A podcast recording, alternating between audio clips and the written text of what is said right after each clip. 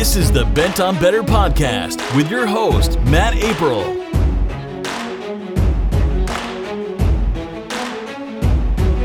Hello, and welcome back to another episode of the Bent on Better podcast. I'm your host, Matt April, and today is Wellness Wednesday.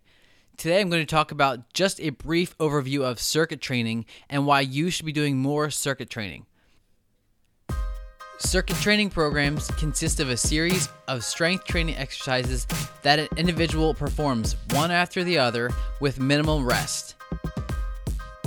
Several research studies have compared the effects of circuit weight training with traditional endurance forms of exercise, such as treadmills, cross country skiing, jogging, and bicycling, in relation to energy expenditure, strength, and improving physical fitness, and found the following results.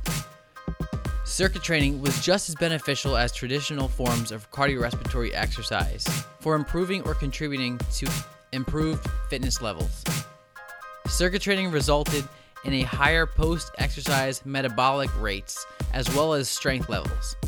It is possible to incorporate traditional exercise training components, such as flexibility and cardiorespiratory fitness, into circuit training routines.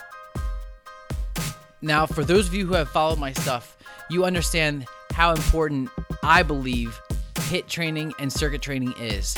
They're one and the same. They both involve minimal rest time and keep a steady pace going in between workouts, doing the workouts, and I believe result in the best overall fat loss and results. I can't guarantee any results for you personally, but I can speak on my own behalf, and circuit training has helped me a lot. I highly recommend it to you if you're considering getting into any sort of workouts or if you've hit a plateau with your workouts and you're looking to change it up.